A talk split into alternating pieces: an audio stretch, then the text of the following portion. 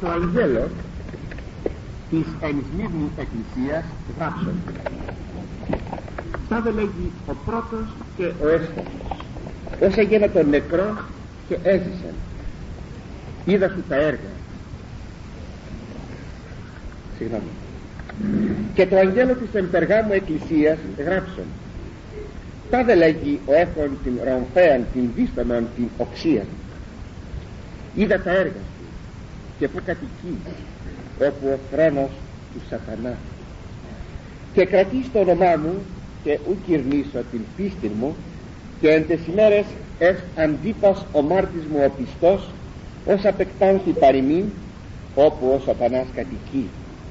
Αλλά έχω κατά σου ολίγα ότι έχεις εκεί κρατούντας την διδαχήν Βαλάμ ως δίδαξε τον Βαλάκ βαλήν σκάνδαλον ενώπιον των Ιών Ισραήλ και θα γίνει δολόφυτα και πορνεύσε ούτως έχεις και εσύ κρατούντας την διδαχήν των Νικολαϊτών ομοίως. Μετανόησον νουν ιδεμή έρχομαι έτσι ταχύ και πολεμήσω με ταυτόν εν τη ρομφαία του στόματός ο έχων ους ακουσάτε ότι το πνεύμα λέγει τις εκκλησίες τον εικόντι δώσω αυτό του μάνα του και κρυμμένου και δώσω αυτό ψήφων λευκήν και επί την ψήφων όνομα κενών γεγραμμένων ο ουδής είδεν ημί ελαμβάνων. Ενθυμίστε αγαπητοί μου είχαμε αρχίσει την επιστολή του Κυρίου προς την, ε, τον Επίσκοπο των Άγγελων της Εκκλησίας της Περγάμου. Και του είπε ότι εγώ είμαι εκείνος ο οποίος που έχω τη ρομφαία την δίστομον την οξία γνωρίζω τα έργα σου και που κατοικείς. Ένας τόπος στον οποίο υπήρχε κατά πλεισμονή η ιδωλολατρία και ότι ακόμη δεν ερμήθη την πίστη μου όπως και παλαιότερα τις ημέρες του Επισκόπου Αντίπα ο οποίος ομολόγησε την πίστη μου εκράτησε το όνομά μου και έγινε μάρτης μου πιστός εκεί που ακριβώς κατοικεί ο σατανάς αλλά παρά τα αυτά έχω κάποια παράπονα μαζί σου λίγα. Ότι εκεί έχεις να διατηρούν την διδαχή του Βαλαάμ ο οποίος ε, δίδαξε τον Βαλάκ να βάλει σκάνδαλο στους Ιούς Ισραήλ και να φάγουν από τις θυσίες των ειδόλων και να πορνεύσουν. Έτσι και εσύ έχεις εκεί εκείνους που διατηρούν την διδαχή των Νικολαϊτών. Μετανόησε λοιπόν είδε μη έρχομαι γρήγορα και θα πολεμήσω εναντίον των με την ρομφαία του στόματός του αυτός που έχει αυτή ας ακούσει τι λέγει το πνεύμα εις τας εκκλησίας. Σε εκείνον που θα νικήσει θα του δώσω από το μάνατο και κρυμμένο. Θα του δώσω ψήφων, ψηφίδα, λευκή και πάνω εις αυτήν θα υπάρχει όνομα καινούργιο γραμμένο που κανείς δεν το ξέρει παρά μόνο εκείνος που παίρνει την ψηφίδα είδα τα έργα σου και που κατοικείς όπου ο θρόνος του σατανά. Πραγματικά ο Κύριος εγνώριζε εις τι περιβάλλον ευρίσκεται η εκκλησία της Περγάμου.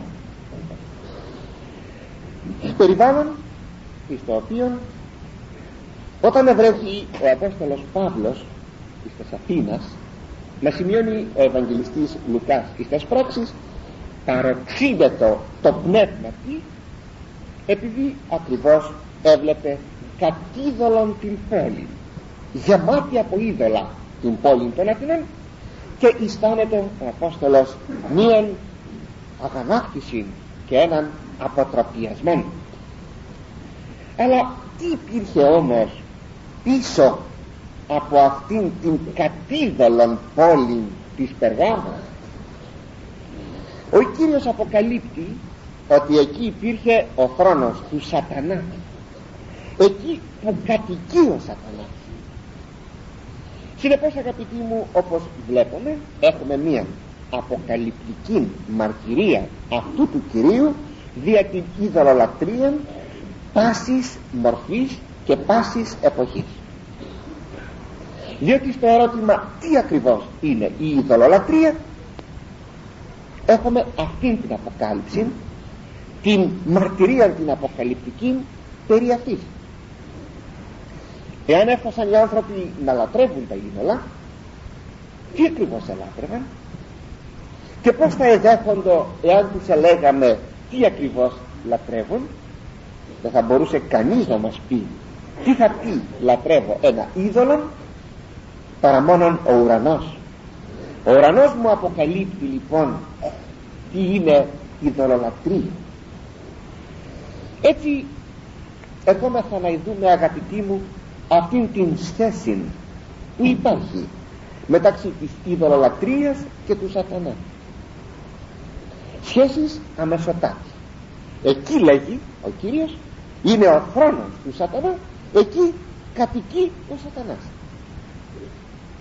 Αλλά για να δούμε όμως αγαπητοί μου τι ακριβώς είναι η ειδωλολατρία και θα παρακαλέσω όταν ό,τι πούμε να μην πείτε ότι αυτά ανήκουν σε μια παροχημένη εποχή. Ότι η ειδωλολατρία είναι μια υπόθεση η οποία σήμερα δεν υπάρχει. Τελειώνει την θεολογικοτά την επιστολή του την πρώτη Ευαγγελιστής Ιωάννης και λέγει τεκνία φυλάσσεστε από τον ειδόλων έτσι τελειώνει. Που σημαίνει ότι εσείς μένει που βρίσκεστε μέσα σε έναν χώρο σε έναν χώρο πολλής θεολογίας ώστε να σας γράφω με τόση θεολογία ότι ο Θεός αγάπη εστί, ο Θεός φως εστί και ο ακικόαμεν, ο εωράκαμεν και λοιπά και λοιπά. Εισάξια του εναρχίδο λόγος και ο λόγος είναι προς τον Θεό και λοιπά μην νομίσετε ότι ευρισκόμενοι μέσα σε αυτόν τον χώρο της θεολογίας όπως την καταλαβαίνετε και όπως τη ζείτε ότι δεν μπορείτε να βρεθείτε μέσα στην ειδωλολατρία η ειδωλολατρία είναι ένα πολύ λεπτό πράγμα στο οποίο κανείς γλιστρά. Ολισθαίνει χωρίς να το καταλάβει η ειδωλολατρία υπάρχει και θα υπάρχει πάντοτε. Όχι στους λαούς που δεν γνώρισαν τον Χριστό αλλά στους χριστιανούς. Στους χριστιανικούς λαούς. Πάσης μορφής ειδωλολατρία γι' αυτό λοιπόν θα παρακαλέσω ιδιαίτερος να προσέξουμε τώρα εδώ με λίγα λόγια που θα κάνουμε την ανάλυση τι είναι η δολολατρία και μετά θα δούμε την σχέση της με τον σατανά. Η κτήση όπως ξέρετε αποτελεί το είδωλο του κτίστου που είναι ο Θεός.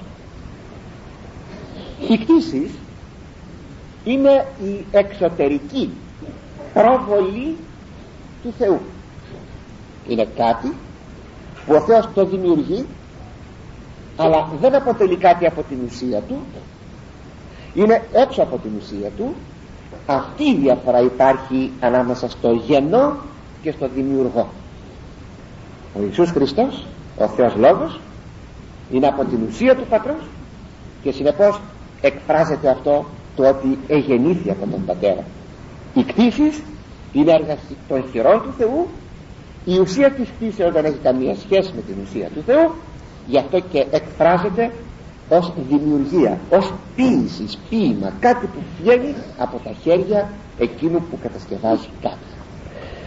Όταν λέμε όμως είδωλον ότι η κτήση αποτελεί την εξωτερική προβολή του Θεού εννοούμε ό,τι ακριβώς συμβαίνει και στην οπτική που είναι ένα μάθημα που το μαθαίνουμε στο σχολείο δηλαδή για να μην πούν κάποιοι ότι μα εγώ δεν πήγα στο σχολείο τι ακριβώς είναι; Είναι όταν προβάλλουμε ένα αντικείμενο μπροστά σε έναν καθρέπτη και ο καθρέπτης μας αποδίδει το αντικείμενο. όχι τι το είδωλο. Όταν θα βάλω το ρολόι μου μπροστά σε έναν καθρέπτη θα δείξει ένα ρολόι. Δεν σημαίνει όμως ότι αυτό που βλέπω μες στον καθρέπτη είναι το ρολόι αλλά είναι το είδωλο του ρολογιού. Για να έχω ένα είδωλο πρέπει να έχω έξω από τον καθρέπτη ένα αντικείμενο. Και έτσι λοιπόν το αντικείμενο που είναι έξω από τον καθρέπτη το λέγω αντικείμενο αυτό που φαίνεται στον καθρέπτη αλλά δεν είναι πραγματικό το λέγω είδωλο το είδωλο εδώ αν θα το προβάλλω συγγνώμη αν θα μου αποδώσει το αντικείμενο δεν είναι παρά να μου αποδώσει τα χαρακτηριστικά του. Θα μου αποδώσει το μέγεθος του ρολογιού θα μου δείχνει την ώρα. Όλα αυτά όμως δεν είναι το ρολόι μου είναι το είδωλό του. Το ίδιο πράγμα συμβαίνει αγαπητοί μου. Στο Θεό ως προς την κτήση ως προς την δημιουργία. Δηλαδή στην κτήση προβάλλονται τα γνωρίσματα του Θεού όπως είναι η σοφία η απειρότητα η θεότητα η παντοδυναμία και προβάλλονται μέσα στην κτήση σαν να είναι τώρα η κτήση ένας καθρέπτης που το αντικείμενό της είναι ο Θεός και ταυτόχρονα είναι έξω από τη δημιουργία. Και προβάλλεται ο Θεός στη δημιουργία. Δηλαδή ο Θεός είναι σοφό. Είναι πολύ φυσικό αυτό που δημιούργησε να είναι κατά σοφό τρόπο φτιαγμένο. Βλέπω λοιπόν τη σοφία του Θεού μέσα στην κτήση αλλά βλέπω τη σοφία. Δηλαδή βλέπω τα χαρακτηριστικά του Θεού. Βλέπω τη σοφία. Βλέπω μετά ότι ένα γραμμάριο ήλις αγαπητοί μας μια τρομακτική δύναμη μέσα. Βλέπετε σου λέει μια ατομική βόμβα και έχει εκείνο που θα σκάσει. Είναι λίγο δεν είναι πολύ. Και σου λέγει ότι εκείνο το πραγματάκι έχει μια τρομακτική δύναμη. Τώρα σας παρακαλώ. Το σύμπαν ολόκληρο τι δύναμη έχει; Ε τότε ποιος είναι ο Θεός; Και έτσι βλέπω την παντοδυναμία του Θεού να ανακλάται μέσα στην φύση μετά βλέπω την απειρότητα του Θεού. Έφτασε το μυαλό μας η σκέψη μας δεν λέγω το μάτι μας πού να φτάσει να συλλάβει την έννοια των περάτων του σύμπαντος. Πού να το συλλάβει το φτωχό μας το μυαλό. Δεν συλλαμβάνει. Το μυαλό μας δουλεύει η δομή του είναι τέτοια μεταξύ του μηδενός και του απείρου αυτές τις δύο ακρότητες δεν την συλλαμβάνει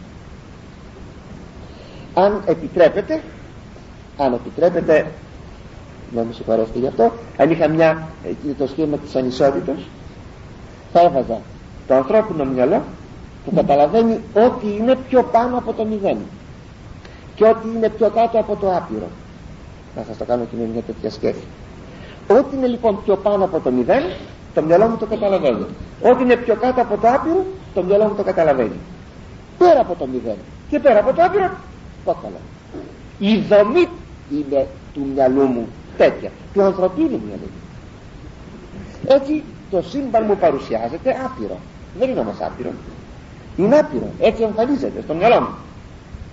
Τότε μπορώ να πω ότι εκείνος που το δημιούργησε είναι άπειρος αλλά αυτά τα πράγματα δεν μπορεί να κάνει κανένα όν παρά μόνο αυτό που λέγεται Θεός. Έτσι η θεότητα η απειρότητα η πανσοφία η παντοδυναμία και όλα εκείνα τα γνωρίσματα του Θεού που είναι στο πρόσωπό του ανακλώνται επάνω στην δημιουργία του όπως ανακλάται ένα αντικείμενο σε ένα καθρέφτη. Συνεπώς η σοφία που υπάρχει στον κόσμο είναι το είδωλο του Θεού. Η παντοδυναμία που υπάρχει στον κόσμο είναι το είδωλο του Θεού. Δεν μπορώ να πω ένα λουλούδι που είναι σοφό σοφά φτιαγμένο ότι αυτό το λουλούδι είναι ο Θεός αλλά ότι ανακλά τη σοφία του Θεού.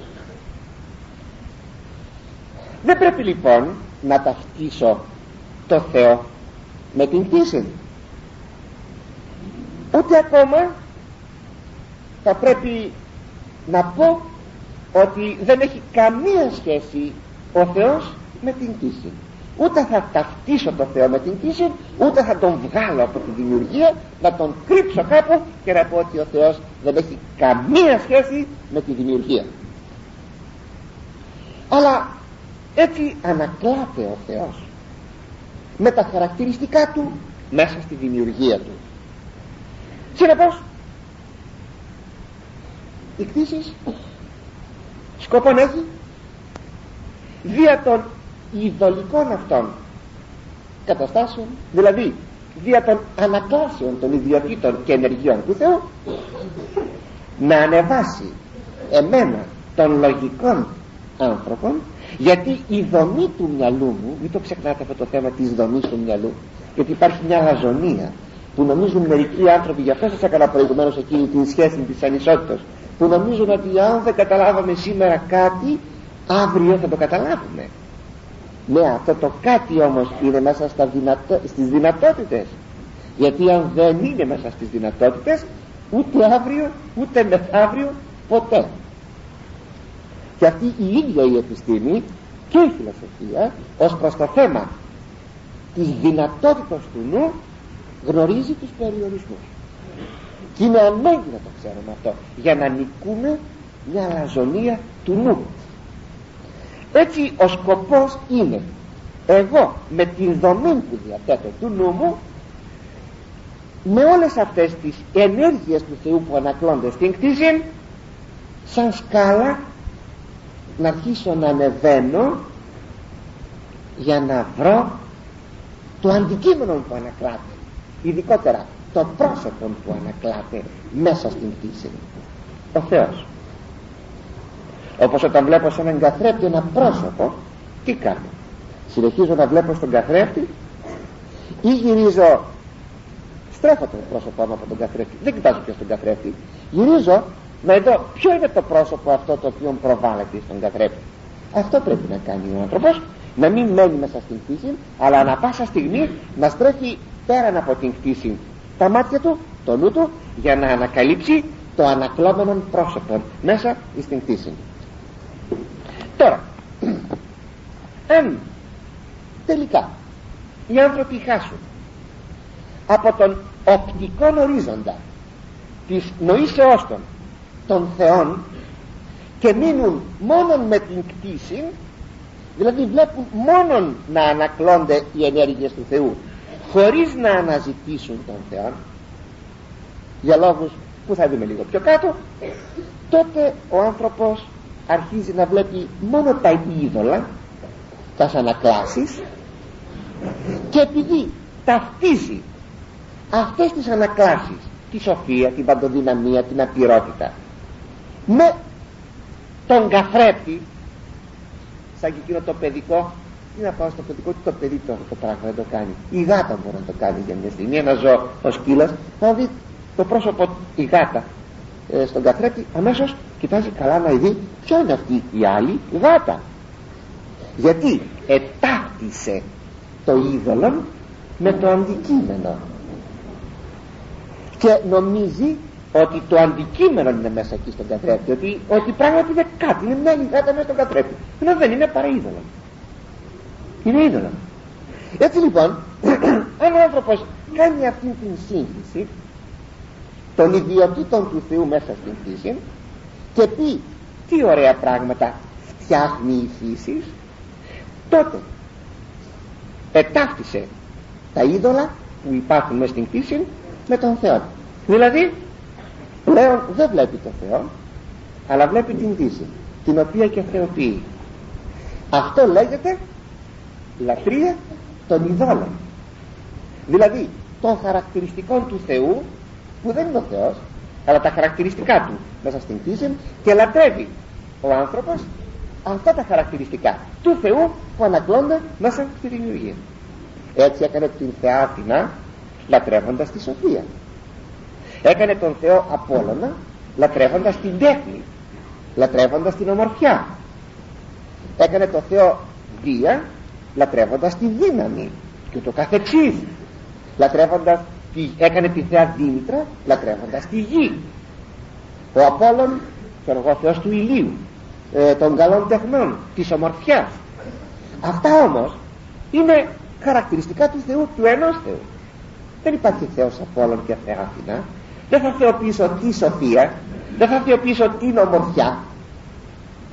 Δεν θα θεοποιήσω τη γη θα, αλλά τι; Θα προσπαθήσω να δω πέρα από αυτά τα οποία ανακλώνται των αληθινών θεών βέβαια για μας που χοντρικά τουλάχιστον δεν είμαστε ειδωλολάτρε μοιάζει το πράγμα πολύ απλό. Τόσο που θα μου λέγατε και δικαιολογημένα αγαπητοί μου ότι τι μας τα λέτε αυτά αυτά είναι αυτονόητα. Αν θα σκεφτείτε αγαπητοί ότι πέρασαν από τον κόσμο αυτόν από τον πλανήτη μας αυτόν σοφοί άνθρωποι που δεν μπόρεσαν να ξεχωρίσουν τον Θεό από τα δημιουργήματα. Και ετάχθησαν τον Θεό με τα δημιουργήματα. Και ελάτρεψαν την κτήση παρά τον κτίστη. Τότε θα μου λέγατε εδικαιολογημένο. Αλλά τέλος πάντων ίσως σε παροχημένες εποχές. Και να σας έλεγα ότι για το ίδιο πράγμα ισχύει μέχρι σήμερα. Εάν επί παραδείγματι εκείνοι οι οποίοι παρασύρονται στον τεκτονισμό ή στον μασονισμός. Δεν είναι άνθρωποι μορφωμένοι. Δεν ξέρουν γράμματα. Δεν κατέχουν ενδεχομένω και πτυχία πως ακριβώς πιστεύουν; Στην ειδωλολατρία. Διότι οι μασόνοι είναι ειδωλολάτρες. Μην το ξεχνάτε αυτό. Είναι θρησκεία όμως και μάλιστα υδρολατρική θρησκεία μυστηριακής ηθής. Το λέγουν οι ίδιοι τέκτονες.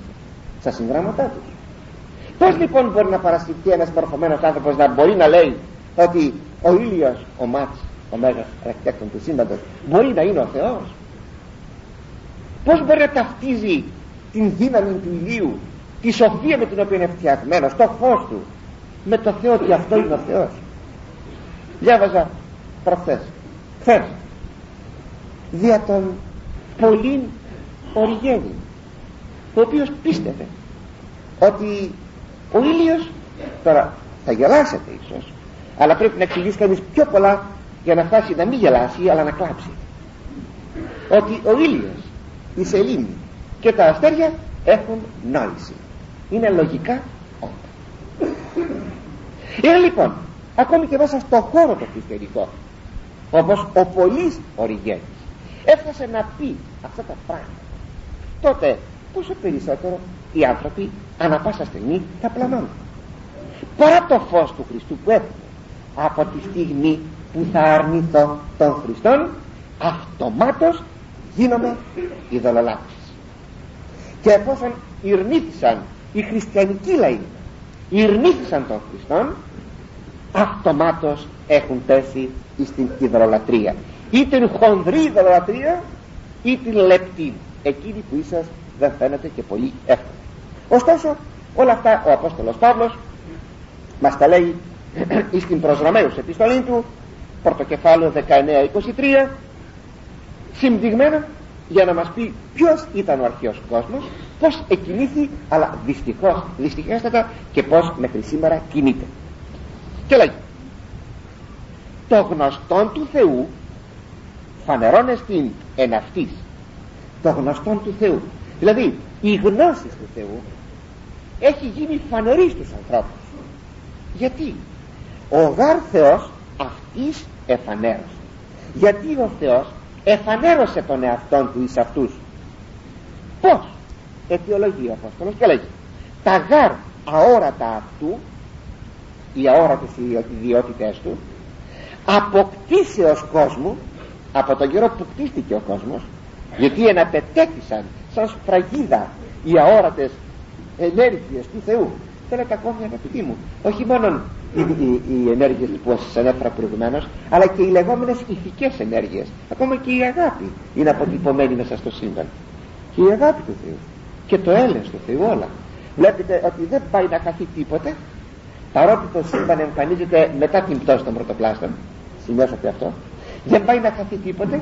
Απλούστατα διότι υπάρχει πρόνοια και η αγάπη του Θεού η οποία συνδυάζεται η αγάπη με τη σοφία.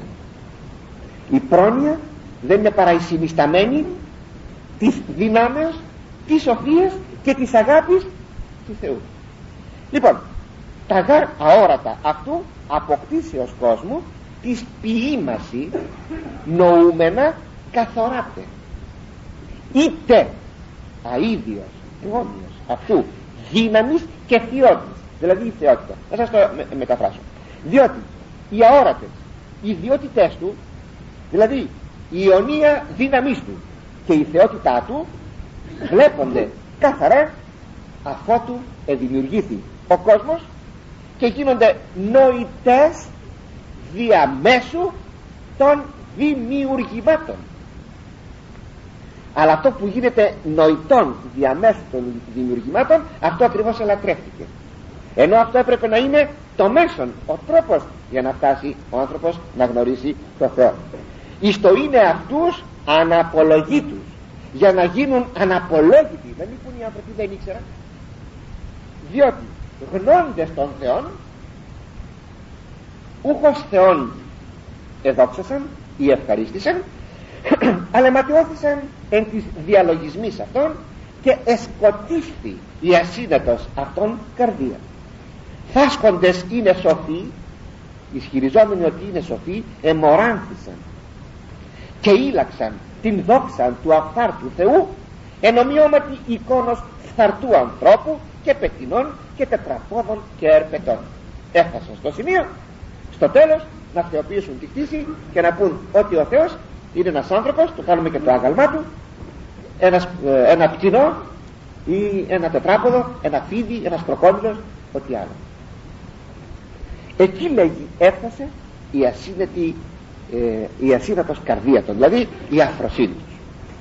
Ώστε λοιπόν η δολολατρία είναι όταν ο άνθρωπος περιορίζει τον πνευματικό του οπτικών ορίζοντα εις ό,τι είναι κτίστον και δεν επεκτείνεται πέραν από εκείνο που βλέπει προς τον Θεό αυτό λέγεται.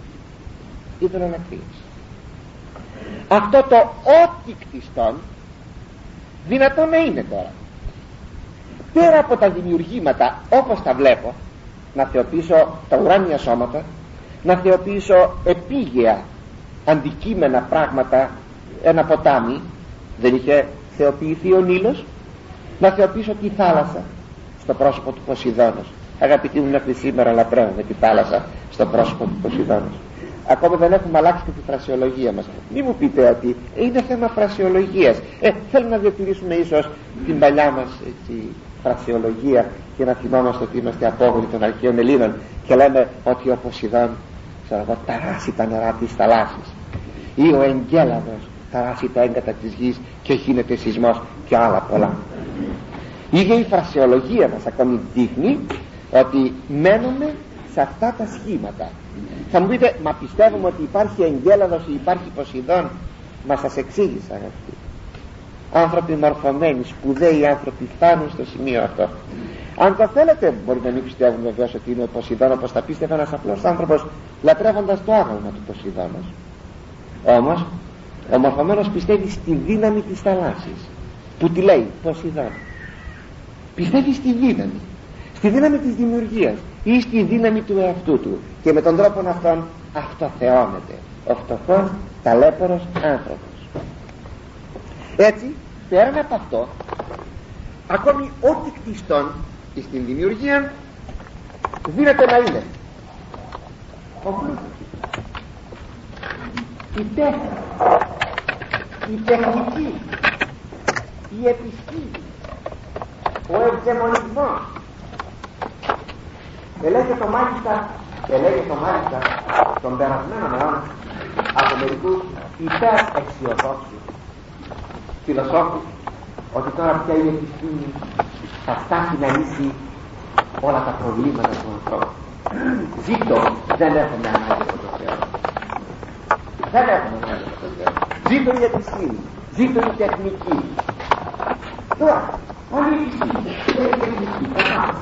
να λύσει είναι πολλαπλασιάζει τα προβλήματα αυτό δεν είναι αυτό απολύτω ούτε καν από το Θεό ζούμε στην εποχή μας εκείνοι που έλεγαν δώστε μας πίσω σε 100 χρόνια και θα δείτε ποιος θα γίνει ο κόσμος δεν είδαμε ποιος έγινε. Δεν εξέπνευσε δεν εξέπνευσε ο 24 και ετοιμαζόμαστε για τρίτο παγκοσμίο πόλεμο οπότε βλέπετε η αρρώστια και η πλειοτά και η και οι άνθρωποι οι αλόφρονες κινούνται και η τάσα διαφορά και η τρομοκρατία και τόσα πράγματα αγρίεψε ο άνθρωπος όσο ίσως ποτέ άλλοτε μέσα σε ένα χώρο που λέγεται επιστήμη και τεχνική. Ο Θεός, άγιος ο άνθρωπος είναι. Κι όμως δεν τον ενέρεσε ούτε η επιστήμη ούτε η τεχνική. Κάθε αυτή ούτε η επιστήμη είναι κακή ούτε η τεχνική ακούσατε τι είπα δεν είναι κακά πράγματα αυτά. Όταν χωριστούν όμως από το Θεό τότε είναι κακά διότι αυτός θέλει αυτά να υπηρετήσουν τον άνθρωπο όσο ζει στην παρούσα ζωή σε αυτή την πλάνα του πλασμών και όσο είναι η ώρα της αναστάσεως των νεκρών. Αλλά όχι όμως να φτάσουν αυτά τα οποία είναι παρηγορητικά στοιχεία του παρόντος κόσμου και οι συγγενείς μας. Και τα παιδιά μας. Πόσες φορές δεν έκαναμε σαν στόχο και σκοπό της ζωής μας ένα ευτυχισμένο σπίτι. Νομίζοντας ότι αυτό είναι το πάνω μη μας γελά ότι πάμε κάπου κάπου και στην εκκλησία. Μη μας γελά το θέμα μας ξεγελά, μας απατά ότι μπορούμε και να κοινωνούμε και να ξομολογούμε. Στο μεδούλι μας είμαστε ειδωλολάτρες αν το θέλετε.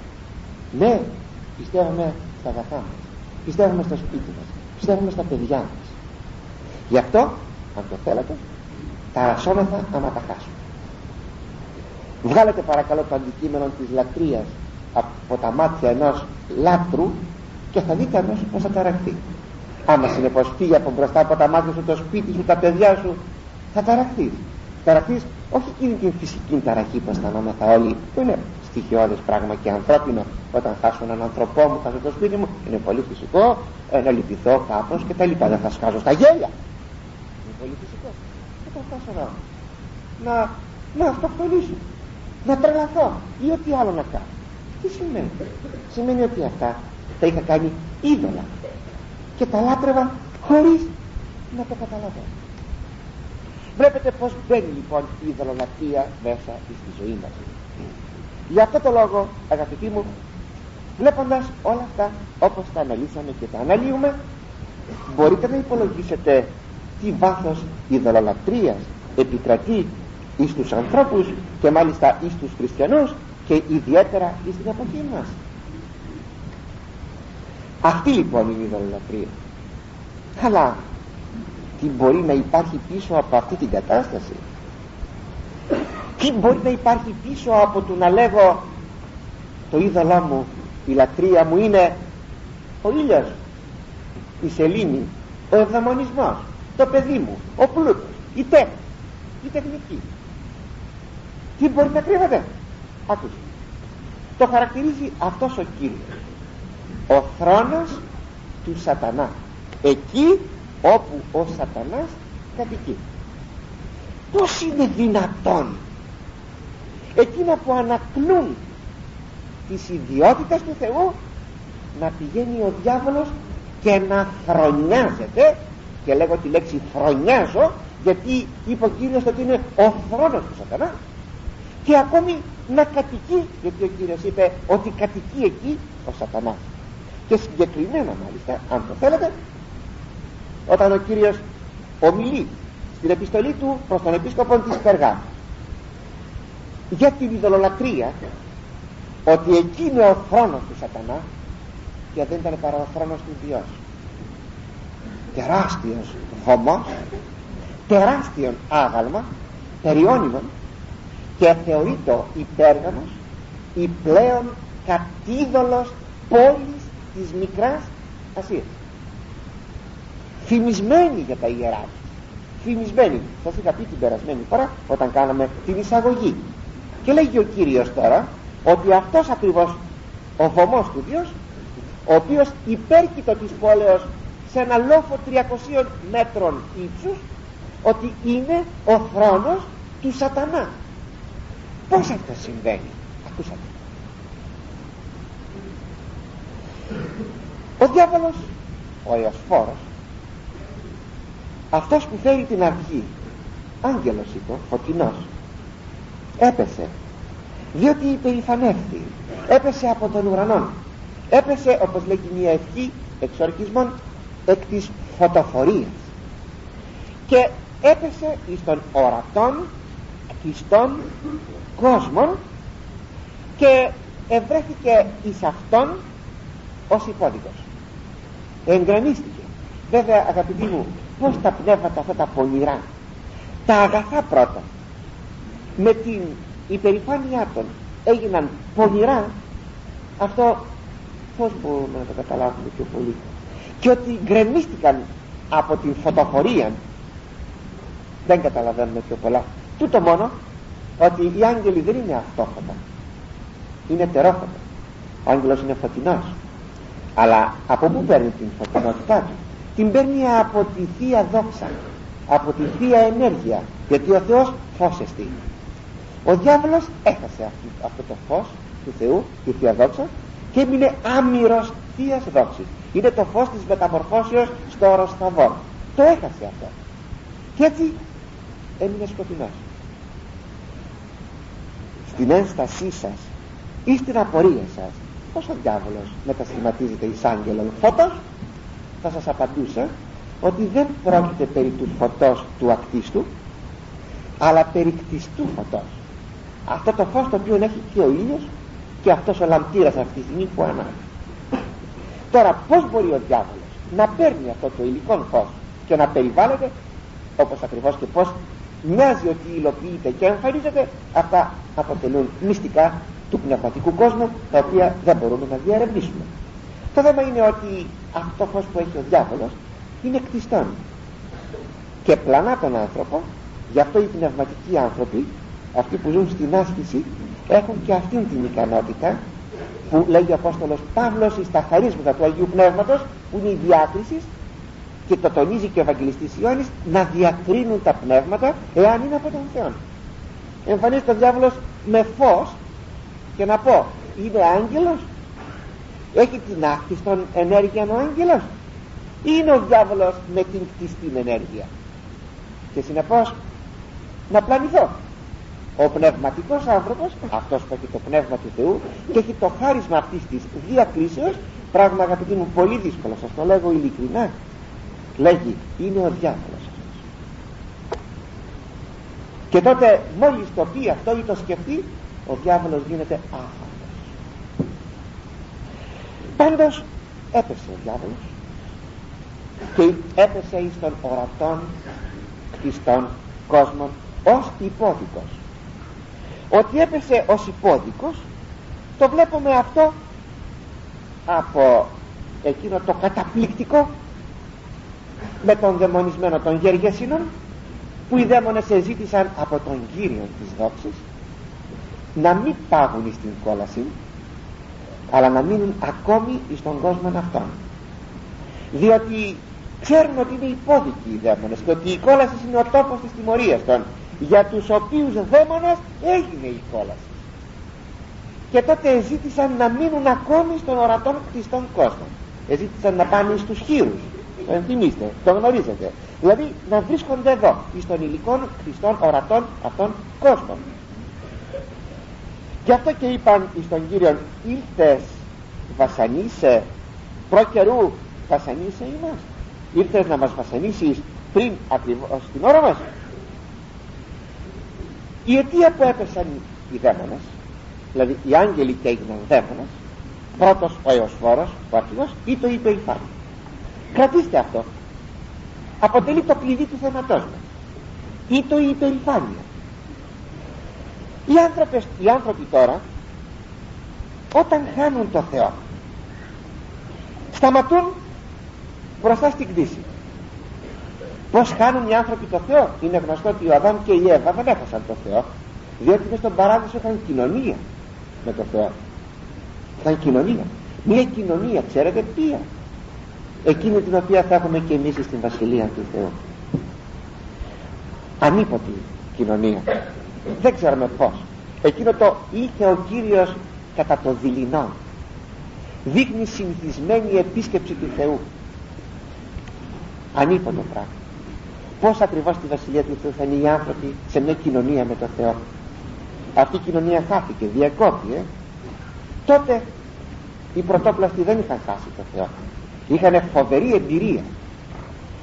Οι, τα παιδιά τους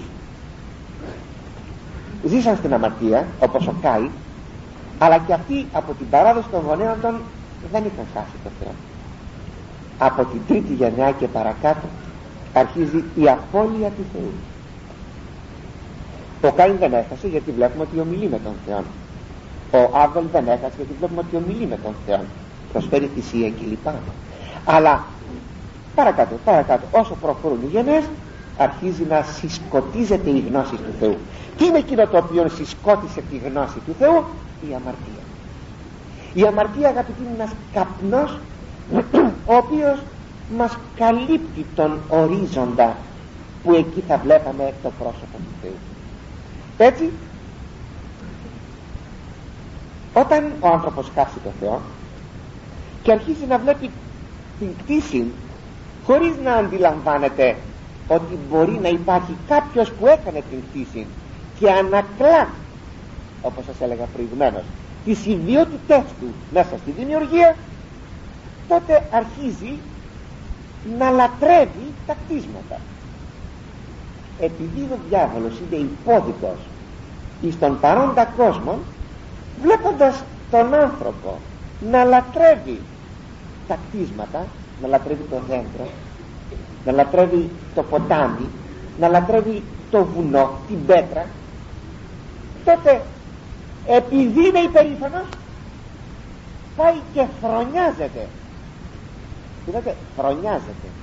Πάει και φρονιάζεται στο αντικείμενο εκείνο που λατρεύει ο διάβολος, ο άνθρωπος. Έτσι ο άνθρωπος λατρεύοντας το αντικείμενο στην πραγματικότητα λατρεύει τον διάβολο. Γιατί φωλιάζει ο διάβολος μέσα στα κτίσματα επειδή πάσχει ανίατα από την υπερηφάνεια. Και όπως ξέρετε το μεγαλύτερο η μεγαλύτερη ευχαρίστηση του ανιάτου στην υπερηφάνεια όντως είναι να προσκυνηθεί. Άμα προσκυνηθεί αισθάνεται ότι επέτυχε το μεγαλύτερο πράγμα. Στον υπερήφανο θα δείτε να μην υπάρχει ανάγκη ούτε από χρήματα ούτε από τίποτα. Όσο το όνομά του. Να, να πούν για αυτόν να πούν για αυτόν. Γι' αυτό λέγει και η παροιμία γνωστή τη δόξα, τα χρήματα λέει πολύ τα ενίσχυσαν τη δόξα κανείς είναι η έπαρση η υπερηφάνεια. Αθεράπευτο πράγμα αν δεν προσέξει κανείς. Στον διάβολο αγαπητοί μου είναι αθεράπευτη πλέον. Και έτσι ικανοποιείται ο διάβολος να λατρεύεται και να προσκυνείται φωλιάζοντας μέσα στα κτίσματα που οι άνθρωποι οι ταλέφοροι χάσαν, μπέρδεψαν το Θεό. Με, τα, με τις ενέργειες που ανακλώνται στην κτήση και ελάτρευαν χωρίς να το καταλαβαίνουν ελάτρευαν τον διάβολο. Αλλά δεν είναι μόνο το αντικείμενο το οποίο θα λατρευτεί. Είναι και άλλα πράγματα όπως και προηγουμένως σας είπα η δολολατρεία. Δεν είναι μόνο να, να προσκυνείς ένα δέντρο ένα βουνό αλλά και η τέχνη και η τεχνική και η επιστήμη και όλα αυτά σας είπα γίνονται ομοίως και ο πλούτος και τα χρήματα γίνονται όλα αυτά ομοίως είδωλα τα οποία λατρεύει ο άνθρωπος προσκυνά ο άνθρωπος. Ο αφιλότιμος σατανάς φωλιάζει και εις αυτά. Και τότε μεταβάλλονται και άλλα πράγματα σε στοιχεία λατρείας του διαβόλου. Το γενετήσιο με την παραδείγματι οι σχέσεις των συζύγων είναι στο σχέδιο του Θεού.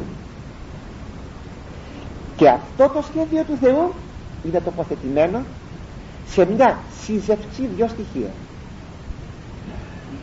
της ειδονής και του σκοπού. Από τη στιγμή τώρα μέσα στο σχέδιο του Θεού έστω και παροδικό αγαπητοί μου έστω και παροδικό σχέδιο πάντως έτσι από τη στιγμή που θα έρθει τώρα ο άνθρωπος να χωρίσει αυτά τα δυο και να κρατήσει την ειδονή και να πετάξει το σκοπό που είναι η τεκνογωνία τότε λατρεύει το, το ίμιση λατρεύει εκείνο το οποίο ο Θεός δεν θα ήθελε.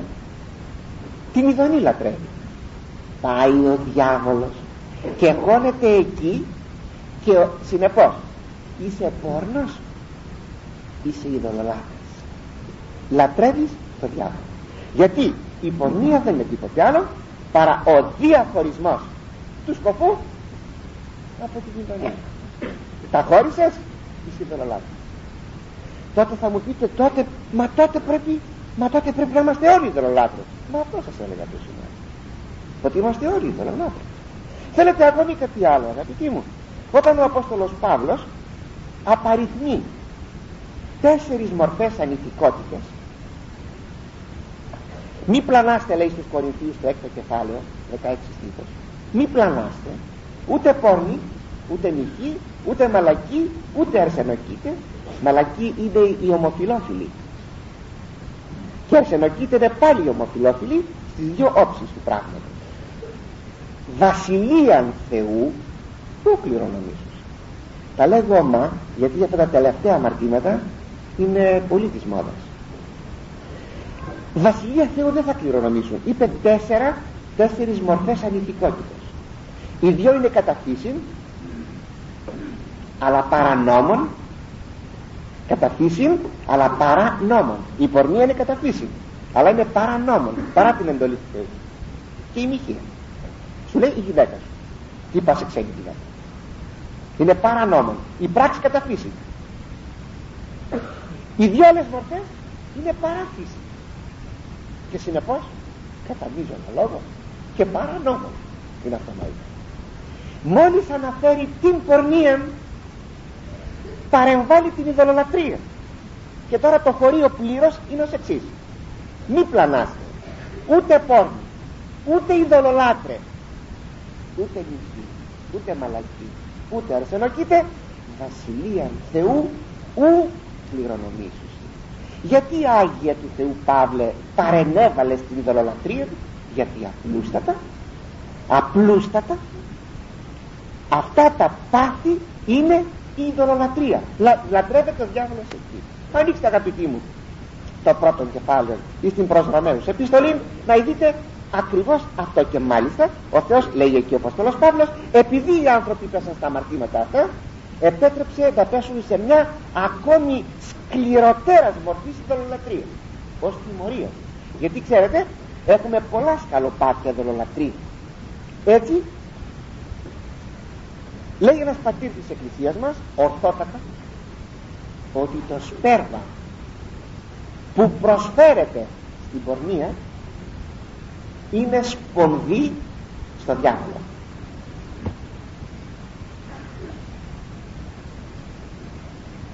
Γι' αυτό το λόγο ο Κύριος αγαπητοί μου απεκάλεσε το κέντρο της ειδωλολατρίας την Πέργαμο και προπαντός αυτών των τεράστιων βωμών του Διός που σας ανέφερα προηγουμένως που υπέρκειτο της πόλεως και δέσποζε της πόλεως κατοικία του σατανά και θρόνων του σατανά. Αυτή η αλήθεια ότι οι δαίμονες κατοικούν στην ορατή κτήση και επιδρούν δυσμενώς επί των ανθρώπων όταν αυτοί βεβαίως οι άνθρωποι προσκολώνται στα κτίσματα φαίνεται ακόμη και από τις ευχές της Εκκλησίας μας τους εξορχισμούς του μεγάλου ευχολογίου. Αν θα δείτε μέσα εκεί στις ευχές θα δείτε να δεσπόζει αυτή η κεντρική ιδέα. Ιδιαίτερος μάλιστα εις τις ευχές του εξορχισμού εις το μυστήριο του βαπτίσματος. Πριν τελέσουμε το μυστήριο του βαπτίσματος βυθίσουμε το παιδί τον άνθρωπο που βαπτίζεται εις το νερό εις το όνομα του Αγίου Τριαδικού Θεού με την τριπλήν κατάδυση και ανάδυση είδατε που διαβάζουμε κάποιες ευχές και φυσούμε και το νερό. Αυτές οι ευχές αγαπητοί μου είναι εξορκισμού. Διώχνουμε το διάβολο που εμφολεύει στο νερό γιατί η κτήση δαιμονοκρατείται και ανα πάσα στιγμή διώχνουμε το διάβολο. Σας είπα είναι υπόδειτος ο διάβολος και πλανάται στην κτήση. Πλανάται. Γι' αυτό και σε εκείνους που προσέχουν σε αυτά όταν πάνε έξω στην εξοχή και λένε ακούσαμε φωνές γέλια στο βουνό που δεν υπάρχει άνθρωπος. Γέλια κλάματα και παράξενα άλλα πράγματα και φαινόμενα μυστηριώδη κλπ. Οι δαίμονες οι δαίμονες που πειράζουν τους ανθρώπους και διασκεδάζουν εις βάρος των ανθρώπων στην κακότητά τους. Ναι γι' αυτό και εμφυσούμε το πρόσωπο που θα βαπτίστη. Είδατε ο ιερεύς εκεί που δίνει τις ευχές και είναι το, το άνθρωπος στρέφεται προς δυσμάς. Ξέρετε γιατί στρέφεται προς δυσμάς; Γιατί γιατί ακόμη δεν είδε το φως του, του Χριστού. Βλέπει προς δυσμάς. Είναι, βλέπει προς τον διάβολο. Και τότε ο ιερεύς φυσά σταυροειδός κάνει αυτό με το στόμα του ο ιερεύς διώχνει τον διάβολο στρέφεται προς Ανατολάς ο άνθρωπος και πηγαίνει τώρα στην Κολυμβήθρα να βαπτιστεί. Αυτά για μια κατοχήρωση όσα σας είπα είναι αλήθεια. Είναι μέσα σε αυτή την πράξη της Εκκλησίας μας Εκκλησίας μας ενσωματωμένα.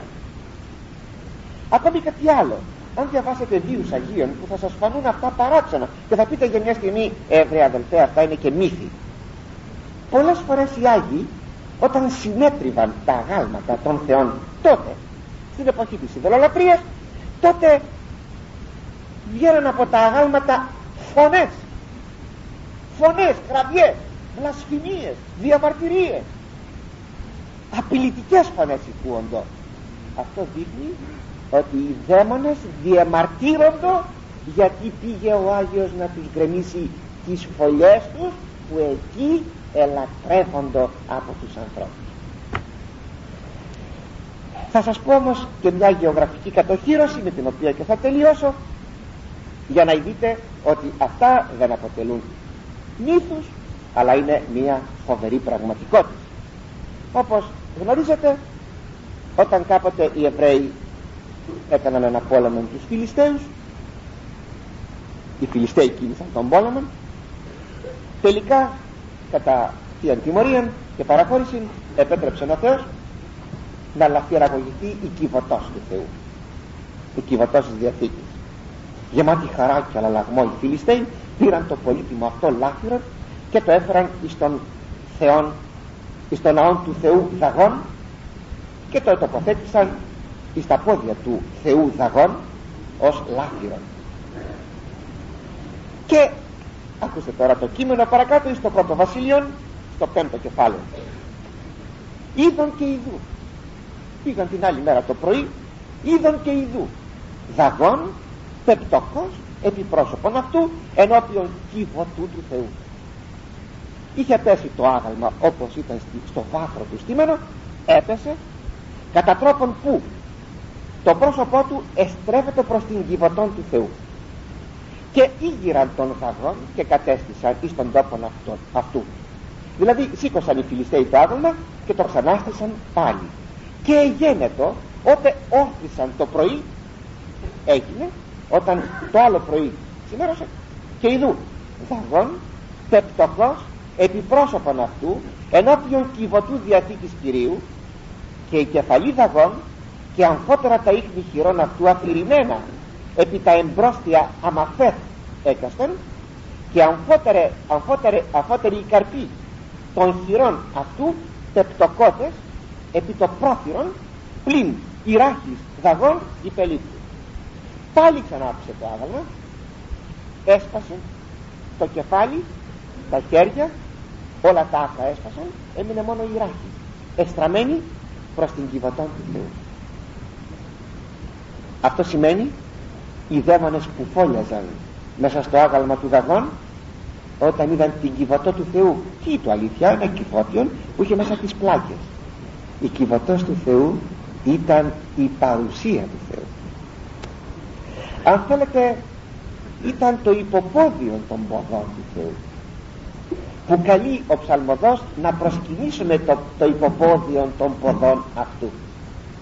Μάλιστα αυτό το σημείο ελάτε αύριο το βράδυ στις 8.30 η ώρα να ακούσετε για τη Δευτέρα εντολή που λέει δεν θα προσκυνήσεις ό,τι υπάρχει στον ουρανό επάνω στη γη και κάτω από τη γη και όμως έχουμε το θέμα της εικόνας και το θέμα του Τιμίου Σταυρού. Πως ακριβώς και τι ακριβώς προσκυνούμε. Να το κλειδί κοιτάξτε το. Προσκυνούμε το υποπόδιο των ποδών αυτού. Και ο Τίμιος Σταυρός αγαπητοί μου είναι το υποπόδιο των ποδών αυτού αν το θέλετε απλώθηκε ο Υιός του Θεού επάνω εις τον Σταυρό και είναι τίμιος ο Σταυρός φρικτός στους δαίμονες. Αυτόν που αρνούνται οι χιλιαστές και τον αρνούνται γιατί πολύ φυσικό αφού είναι δαιμονισμένοι άνθρωποι. Αφού είναι δαιμονισμένοι άνθρωποι. Λοιπόν αγαπητοί ο Δαγών έπεσε κάτω και έσπασε μπροστά στην κυβότα του Θεού. Οι δαίμονες δεν μπορούσαν να αντέξουν τη Θεία Λάμψη όχι ορατή στα μάτια των ανθρώπων αλλά στα μάτια των δαιμόνων. Είναι αυτό που πολλές φορές πηγαίνουν οι δαιμονισμένοι στον Άγιο Διονύσιο ή στον Άγιο Γεράσιμο ή στον Άγιο ε, Σπυρίδωνα και φωνάζουν οι δαίμονες καίγομαι, καίγομαι γιατί καίγομαι είναι η Θεία Δόξα η οποία δεν οράται από τους ανθρώπους αλλά οράται από τους δαίμονες και οι δαίμονες πραγματικά καίγονται. Αλλά αγαπητοί μου αυτή είναι η δολολατρία κατοικεί ο διάβολος και λατρεύεται ο διάβολος. Τι να σας πω; Τι να σας πω άλλο παρά μόνο εκείνο που λέγει ο Ευαγγελιστής Ιωάννης θα επαναλάβω που τελειώνει την επιστολή του. Αδελφοί τεκνία λέγει εκεί. Εγώ θα σας έλεγα αδελφοί φυλάσσεστε από τον ειδόλο ας φυλαγόμαστε από τα είδωλα. Γιατί τα είδωλα είναι πολλά και πλούσια στην εποχή μας. Όπως θα δούμε πιο κάτω τα βαθέα του σατανά. Έχουμε την κατοικία του σατανά. Έχουμε τον θρόνο του σατανά. Έχουμε και τα βαθέα του σατανά. Αλλά για τα πρώτο Θεός θα μιλήσουμε την ερχομένη Κυριακή